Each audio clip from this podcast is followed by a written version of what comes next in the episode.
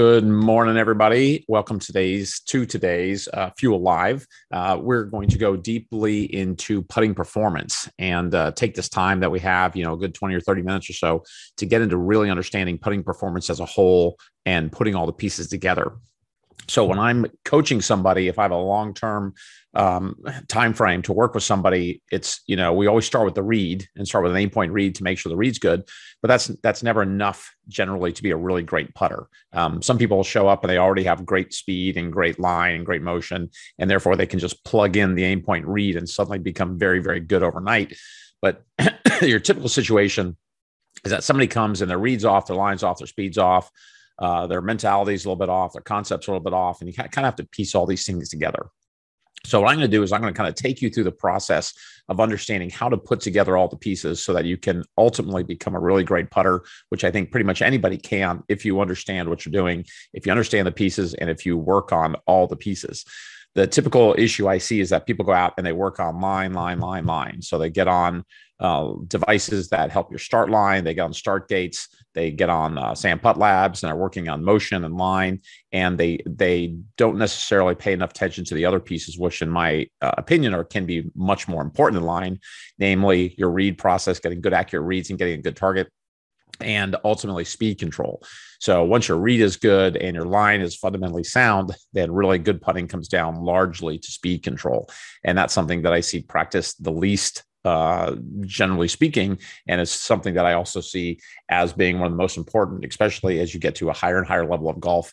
You've got to convert a ton of birdies and if your speed's not good, you're not going to do that, right? You're not going to play badly with decent speed, but you're not going to make five to six birdies around either. So ultimately, you have to get the speed, but you have to have all the other fundamental pieces in place before that also to become a great putter. So what we're going to do is we're going to kind of step through each of those pieces the way the way I think about them um, and the way I would train them, and hopefully that'll give you a better idea either as a coach to understand how to kind of put everything together or as a player um, understanding all the pieces that you need to understand so that you're not neglecting some really important parts so here's an uh, kind of a whiteboard with some of the ideas, um, not not all of the ideas, but pretty much a fairly uh, complete set of things you need to understand for putting. So if we look at overall putting performance, I always put down concepts first because if you don't have good concepts, um, you're you're going to struggle to actually perform the way you want to perform and, and accomplish the things you want to accomplish. So concepts runs across read, line, and speed. So the three main components of putting, which most people would all agree on, which is you have to have a good read to have a good target. You have to be able to start your ball on that line towards your target, and you have to control speed. Now, wrapped around that are also things like um, mentality and mental state and managing stress and things like that uh, on the mental side. But we're just going to go through these three concepts and understand. Uh, first of all, I'm going to go through and just kind of talk about some of the bad concepts in each one of them, um, and then kind of what you have to work on. So if we if we tackle read first, Read is obviously a specialty that I do. It's something that I've been teaching for about 15 years with Aimpoint. I've taught probably five or six different versions of Aimpoint and different ways to read a putting green. Um, but the read is critically important. And there are some people who are naturally very, very good green readers, but not a whole lot, right? In my experience, I've met two or three or four people total over 15 years who just naturally had great reads and they could just see what the right line was. They didn't know how, they just did. Um, but the interesting thing about a lot of those people is as they got older and their eyes changed, those naturally very good reads started to go away. They started to suddenly not see the line and they didn't understand why. And one of the big problems with that is that it's a purely visual read, and a purely visual read um, will change as your vision changes over time. And that, and it's also very subject to optical illusions. So the read process um, how you get your read. In other words, how do you predict how much the ball is going to break before you hit it? Uh, Aimpoint is a very structured, um, fundamentally sound, um, mathematically correct way to get a good read, um, to get a good target. But if you're not using Aimpoint, which relies on your feel, um, using your body, your feet, your hips, your knees, your shins, whatever it is, but but detecting the amount of slope by using the uh, feel in your body. That's how we do a name Aimpoint versus your vision to detect the amount of slope because your vision can be fooled so, so, so easily with optical illusions, mounding, surrounding terrain, um, trees that are kind of crooked in the background. They all screw up your, your brain's ability to understand what the true slope of a putting green is. Um, the other problem with using your vision is you might be looking at it and getting an idea of which way it goes and roughly how much but it doesn't really convert that into where to aim. So depending on the green speed and the length of putt, your your aims are all completely different. And so you're relying purely on memory to go back and say, well, last time I saw a putt about this length with about this much slope, it broke about this much. Um, and that also depends. The green speed was about the same, uh, which makes it a very kind of long, tedious, painful process to get really good at understanding all those variations. And, and I know people play golf for 30 years and they still don't they still can't remember it all because everything's seemingly so different. Um, and on top of that, your vision just doesn't pick up the right amount of slope. So a lot of times you're just not seeing the right amount of slope and you're making decisions based on bad vision. So, you know, Aimpoint, obviously we use a field process where we're picking up the correct amount of slope to be using for the putt because each putt there breaks like a number, but you have to get the, the right number. Um, and that's what the Aimpoint process is. Um, using your feel and then ultimately there's something that we have to deal with with conflict resolution. So conflict resolution is when and this happens to me still and i've been doing Aimpoint for 15 years what happens is you do an Aimpoint read and it'll tell you a certain amount of break and when you look at it you don't like the way it looks. So as a player you have experience and again the optical illusions kick in on this but when you're looking at a putt and you know the physics says it has to break three feet but you look at it and you go there is no way that actually breaks three feet um, what happens is your brain you have to make a decision. Like are you going to go kind of fly by wire and play the amount of break that the read tells you or are you going to go with your vision? And a lot of people what they do when they have conflict like that they either say okay i'm just going to play the three, three feet of break break but then they pull it or push it to a, a line that they're more subconsciously comfortable with or they'll just completely override the Aimpoint read and hit their own their own read that they're comfortable with looking at it and usually that ends up being wrong. So it takes time to understand how to deal with conflict when you have confl- conflicting reads when your eyes don't like it. Uh, it's taken me a long time and i still sometimes struggle with it but the more you do it the better you bet get where um, if you trust your read process and you trust your numbers and you trust that the physics is right which which it is um, then you kind of have to just play the amount of break that the Aimpoint read gives you versus kind of second guessing it and doing your own thing. Now what are some of the bad uh, concepts with read, right? And the first bad concept is that the ball has a lot of vari- a lot of variability and just random behavior and how it rolls. And and I fought with this since I was um, started Aimpoint in 2003. I had people saying, "Well, you can't predict what the ball does because there's pitch marks and there's grain and there's wind and there's all these, you know, it's all this variability and random noise in the system, so you can't really." Reliably get a good read based on physics, based on the math, which says if you're 10 feet across a 2% slope, it should break six inches or nine inches or whatever, depending on stimp. And because we did Aimpoint on TV for about six years, we kind of proved that wrong because we didn't take into account um, we take into account grain and wind, but we didn't take into account footprints and pitch marks and inconsistencies inconsistencies in the green, and we got 99% accuracy, like very very very good results. And so if you don't think it's you're you're able to actually predict break, that's a bad concept, right? The the, the ball behaves very very reliably um, based on on the conditions, and of course, once in a while it's going to hit something, but it happens so rarely that you can't just throw out the whole system because that happens. Um, one of the other bad concepts that I have with Read is that people always jump in and say, well, you know, how do you account for lakes and rivers and mountains and, you know, weird effects that they say happen only on golf courses? Uh, and that's a bad concept because the reality is, the ball only knows the how ba- how in balance is it uh, as it's rolling to the hole. So the point of contact to the ground is it in balance or out of balance? And if it's out of balance, it's going to turn towards the downhill side until it becomes in balance or stops rolling.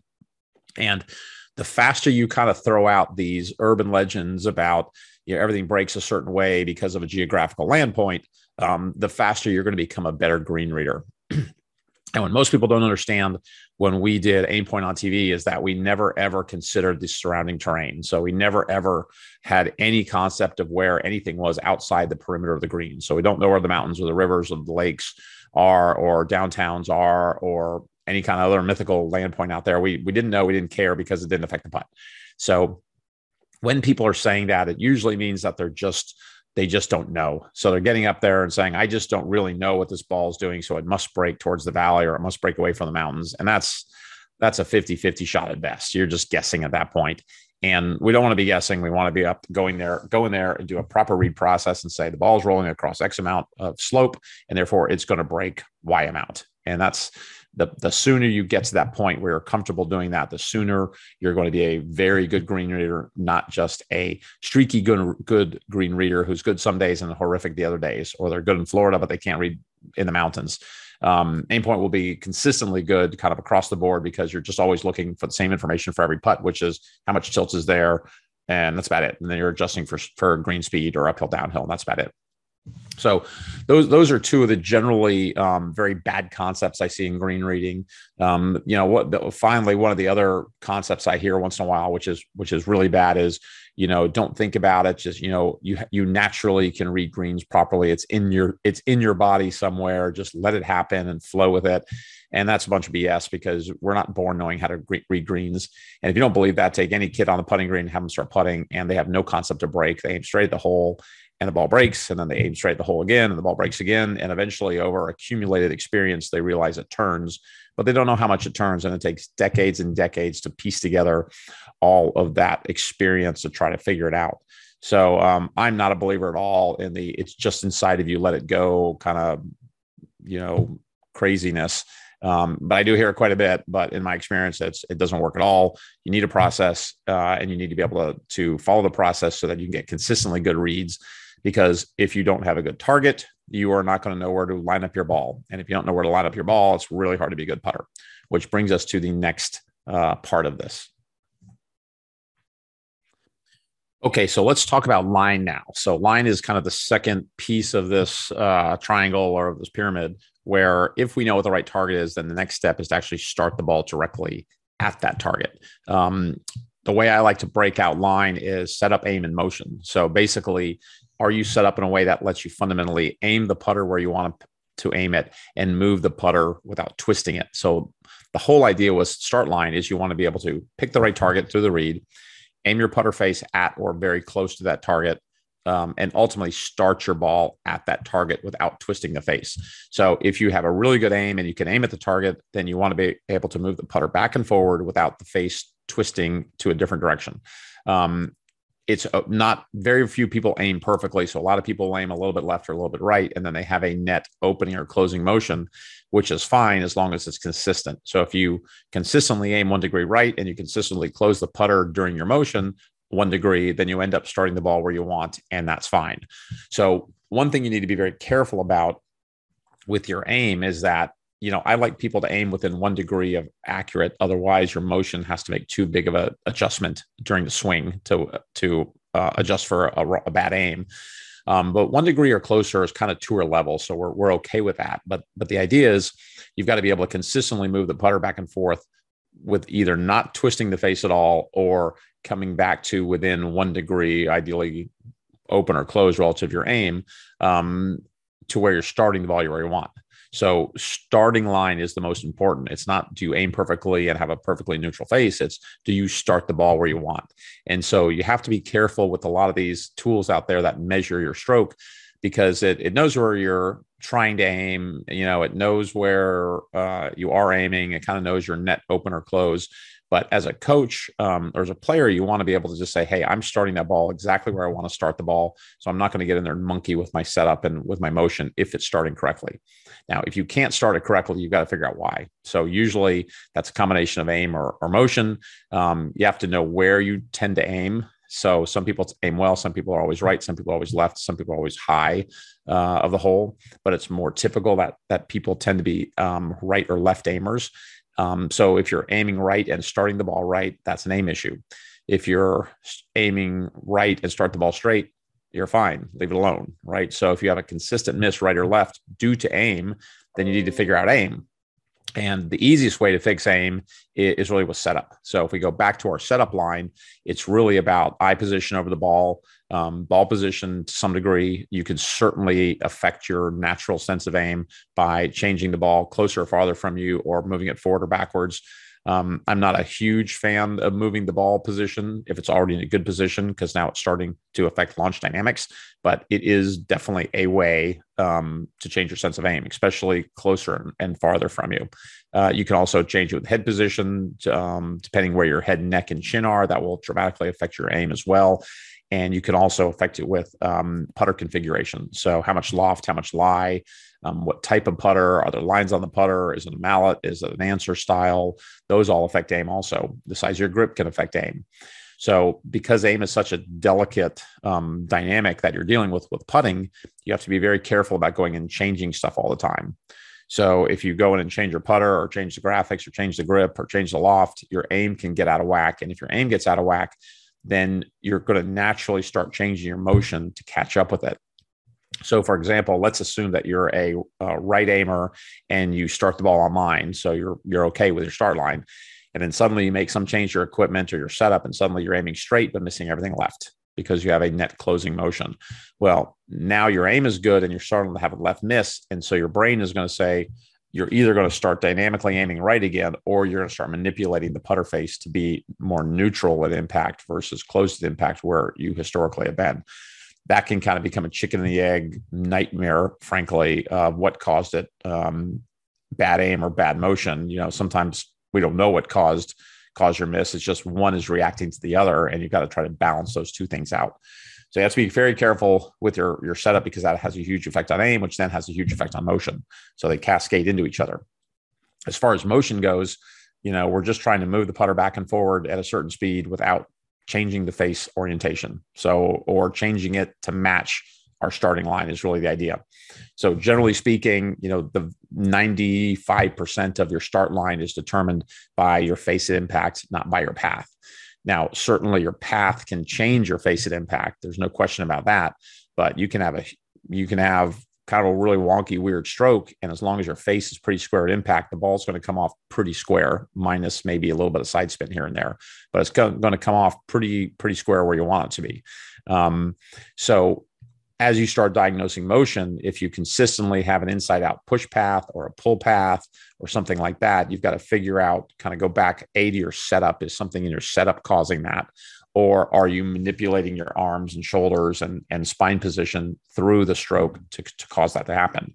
So, something I see very common is people through the putting stroke lean back, right? So, they, they as they're as they're moving the putter forward, they're leaning back with their spine. That tends to cause an inside out motion, which tends to cause a push. Um, very, very, very common that I see that. You also see people manipulating their hands and wrists, which can change the face at position at, at impact. And so, what we want to establish with emotion is just a very neutral m- movement. You know, we want to keep our spine still. We want to keep our elbows and our hands pretty still. Um, I don't mind a little bit of softness in the wrist. That's fine as long as you keep the face square when you do that. Um, but you've got to you've got to say what is the motion that's happening that I don't like. So, for instance, an inside out push what is the setup position or what is what am I doing through the ball back and forward that's causing the, the shaft to go inside out, which is causing an open face. Um, that's kind of where mechanical putting training or, or coaching really kicks in is you've got to be able to diagnose that and then figure out what is the player able to do. In other words, there's usually multiple ways to fix a certain motion problem but some players are so burned in with moving a certain way, it's really hard to fix that. So it, it might be better just to deal with setup or aim than trying to completely unwire um, a motion that they've been doing for 20 years. Now, what are some of the bad concepts um, with with line? Uh, let's just start with setup. You know, some of the bad concepts I see with setup is eyes over the ball. Um, I know very, very, very few good players and good putters who line up with their eyes over the ball. Um, typically, people who line up with their eyes directly at the ball don't aim straight. They tend to aim right or left, but not straight. Uh, I see much better aiming when the bi- eyes are just inside the ball over the hosel, um, roughly over the hosel, but not over the ball itself. Uh, there are always exceptions to that rule. It's not a rule. There are always exceptions to that, but I'd say you know ninety eight percent of every tour player I've taught sets up with the eyes inside the ball. Um, another poor concept is um, for motion is straight back, straight through.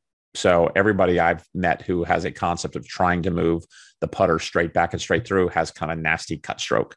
Um, it always ends up into kind of a tilty pulling your arms out. Putter head goes outside, and they're coming back through.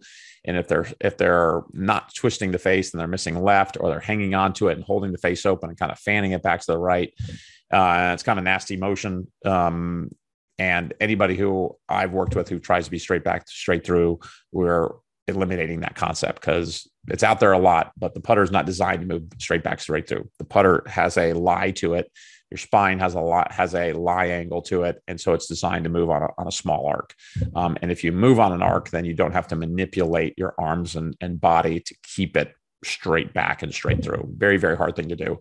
Um, so if you have either of those concepts, I would suggest um, thinking otherwise about about what you're doing there. Um, and as far as aim concepts go, you know, aim aim can be very individual. You know, so you've got to figure out what setup um, creates a good ball roll, but also helps you aim dynamically well. Even if you're using the line on your ball to aim, I, it's good if you naturally see a straight aim because if you if you line the ball up perfectly and then you get over the ball and it looks left, you're going to subconsciously push the putter open the face to get it back. So you really want the line of the ball to sync up with your natural sense of aim, um, and that is largely has to do with body position and ball position. Um, and there's everybody's a little bit different. There's no hard and fast rules about that, um, but you've got to experiment a little bit for yourself to see how do I see the ball, how do I see a, a straight aim how can I just um, set up so I put my putter down so that it's pointing where I want it to be pointing and not worry about that. So then the last piece left is only speed, uh, which we will jump into right now. The last concept we're going to talk about with putting performance is speed control. And speed is kind of the holy grail of putting where once your read and your line are really fundamentally sound, then you're really just working on speed 90% of the time, trying to dial that down to a really tight dispersion pattern, uh, especially for making putts 20 feet in and then on lag putts, just getting it as close as humanly possible. Um, speed we can break down really into the length of your stroke versus your acceleration. And so the if you have a 10 foot putt and only take it back five inches, you're going to have to accelerate really hard through the ball to get it to go 10 feet if it's a 10 foot putt and you take it back 12 inches, you can have a very slow, easy acceleration through the ball. Um, there, there is a balance between stroke length and acceleration that will produce a, a given ball speed, um, but some are easier to produce than others. In other words, some people prefer short and quick, some people prefer average kind of stroke length, and some people like long and slow there isn't one's not necessarily better than the other, but there are some that are better suited for different conditions. So the short, quick people um, tend to be that way because they grew up or they played on slower greens and they had to hit more at the ball. Whereas the really kind of slow, smooth people tend to do grow up and play on faster greens where they're just gently rolling the ball and they're not creating a whole lot of club head speed. When I test people and we do this, um, more often than not, somebody who's got poor speed, their stroke is too short and, and, so they're not taking back far enough and then trying to accelerate through it they're not they can't create the club head speed they want because they don't have enough space they don't have enough room in this in the swing to create the club head speed they want um, generally not a big deal 15 feet and in but by the time you get to 25 30 feet or uphill putts or slow putts they have a really hard time getting the ball to the hole. So they end up being very short with their putt, and then they start whacking at it really hard and accelerating super hard, and then it goes way too far. So have a very inconsistent acceleration because they've underpowered their stroke. So when I first start working with somebody, I, I want to make sure their stroke length matches or is kind of appropriate for the putt they're hitting. Um, and appropriate for a 10 foot putt is, you know, six inches on the very short side and about um, 10 inches back, kind of on the on the longer side. So if you're dramatically outside those ranges, you're you're probably out of bounds a little bit on on how far your putter is going back, and then your accelerations are going to get a little weird on that. Um, those take training and it's good to be able to putt in different ways. So it's good to be able to go slower or faster because that will help you adjust faster to changing green speeds.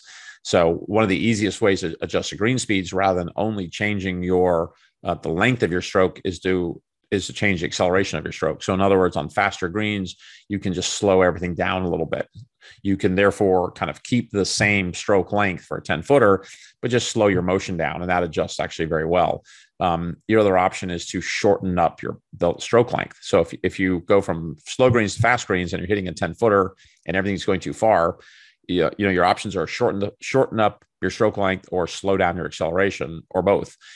And the reality is, if you're just shortening your stroke, you're, you're talking about three quarters of an inch shorter. So you're talking about a very minute amount of change to your stroke, which most people cannot feel. Um, but if you have people slow down their acceleration or slow down their timing, they can usually feel that much, much better than having a, a minutely smaller or shorter stroke length. And so I like to experiment with that and kind of give people the option. Um, I think good players in reality do a little bit of both. Uh, they're not they're not robots with stroke length. They're not robots with acceleration either. And the reality is, after you get to a certain length putt, you can only take the putter back so far. You know, you can't continue to take the putter back 10 more inches, 10 more inches, 10 more inches, 10 more inches. Um, there's usually kind of a hard limit to, to your stroke length with a putter. And then the only way to actually get the ball going where you want on a long putt, let's say a 50 foot uphill putt, is to actually hit at it harder. So generally we're talking 20, 25 feet in where you really want to have good consistent speed because we want to be hitting the hole. We want to be making a lot of birdies. We want to be making a lot of par saves in that kind of short to mid range par save area. Um, and if you have a fairly consistent length and acceleration there, but have the ability to move off of that, so you have the ability to change your stroke length a little bit or change your acceleration and timing a little bit, it will make you a more adaptable green reader. It'll make you much more adaptable to changing conditions, which most of us have to deal with changing conditions. Uh, unlike a tour player who's playing 11, 11 and a half week in and week out, we can go anywhere from eight, 12, you know, in a casual round of golf. And, and day to day, it can be very different also, depending on weather conditions. So that's something I work quite a lot on and make sure that the um, player understands what the trade off is and between how long their stroke is so they can be comfortable and how consistent they get results. So, kind of the last thing on this bullet list um, is consistency. And obviously, you know, a big thing we need is we need the we need consistent speed, right? We need to have you be able to deliver the ball a certain distance consistently. It doesn't have to be 100 percent of the time, but 20 feet in, it should be 90 percent of the time. 10 feet in for a really good player should be 98 percent of the time, um, and that's harder than it looks. Um, but it's something that with consistent motion and consistent acceleration that you can do. Um, impact location on the putter face can definitely change it. Uh, but impact location, if you're, as long as you're consistently hitting the putter face where you want, it's going to come off consistently the same speed. What gets different, difficult if your impact location is all over the place. That can definitely change some some speed dynamics. Um, even though your accelerations are the same, your stroke length is the same, the ball can come off different speeds because you're hitting the putter face in a different spot. Or if your uh, dynamic loft changes. So if you're hitting up or hitting down on it, that can also change your speed. But generally speaking, you know, the big problem with speed is just balancing out stroke length and acceleration and timing, and then understanding how different putts play. So up, you know, 20 feet side hill is very different than 20 feet downhill. Um, 20 feet downhill on a stimp eight is very different than 20 feet downhill on a stimp 10 or a stimp 12. Um, that takes some training and that takes some understanding. Uh, it helps a lot to do timing drills. And the timing drills are basically understanding the rollout time uh, of the ball. In other words, if you if you count off how many seconds it takes the ball to roll to the hole, which you'll most people dramatically underestimate it. So they say it takes three seconds when it really takes six. And by adding a timing dimension to it, you can become um, much more accurate at understanding uphill downhill changes because you've added the dimension of of time or rollout time, which then translates into rollout speed, and you can visualize it better and you can understand better how the ball is behaving and how long the ball is rolling out. So if you're trying to put together a overall putting performance training plan or practice plan, you really need to con- consider and add in all three of these pieces. And how much of these pieces you're adding in will depend on how much you're lacking in each one. So usually, once people learn Aimpoint, their read gets really good pretty fast, and then they can go for focus more on line and speed. Um, in my experience, speed is the number one problem. The number one reason people miss, a, especially at a higher level, is speed control. So at a high level of golf, it's probably 80% speed and 10% read and 10% line. Um, if somebody has no read process, it could be 80% read, you know, or it could be 30 read, 30% read, 30% line, 30% speed. Just kind of depends what level of golf and, and what your skill level is at each one of these pieces. But you need to you need to tackle all of them. And a lot of people think their reads are good and they're not. And a lot of people think their lines are terrible and they're not. Um, not a whole lot of people think they have good speed in my experience because it, it it takes so long. Even people with good speed seem to say they don't have good speed. But if you want to if you want to really perform at a high level, your speed has to be very good. And it's probably the thing I see practice the least, and it's probably the most important thing. So if there's anything you do when you go practice putting, I would practice speed control over all else. Um, because that's going to be your number one um, miss problem, whether it's mid range putts or lag putts, particularly. Um, short putts, your speed should be good, doesn't have to be perfect and get away with it. But by the time you get to mid range putts, you have to have good speed. And by the time you get to lag putts, you have to have good read and speed for sure if you just want to get close. So have a have a uh, consideration for your own game or for your students' game. Um, make sure you're assessing each one of those and kind of figuring out are they performing where they need to perform, and if not, you've got to figure out which piece is causing the problem, and then dive into that and see if you can fix it. That is uh, the only way to become a consistently great putter. Um, and then once you do that, then it's just a matter of maintaining that over time. So it's maintaining your line, maintaining your speed. Um, the read usually the read is the read. Once you know the read, you really don't have to mess with it a whole lot anymore after that. It's really more of maintaining setup, aim, and motion, and then just constantly drilling and constantly working on speed control. All right. I hope that is helpful for you. And if you have any questions, let us know.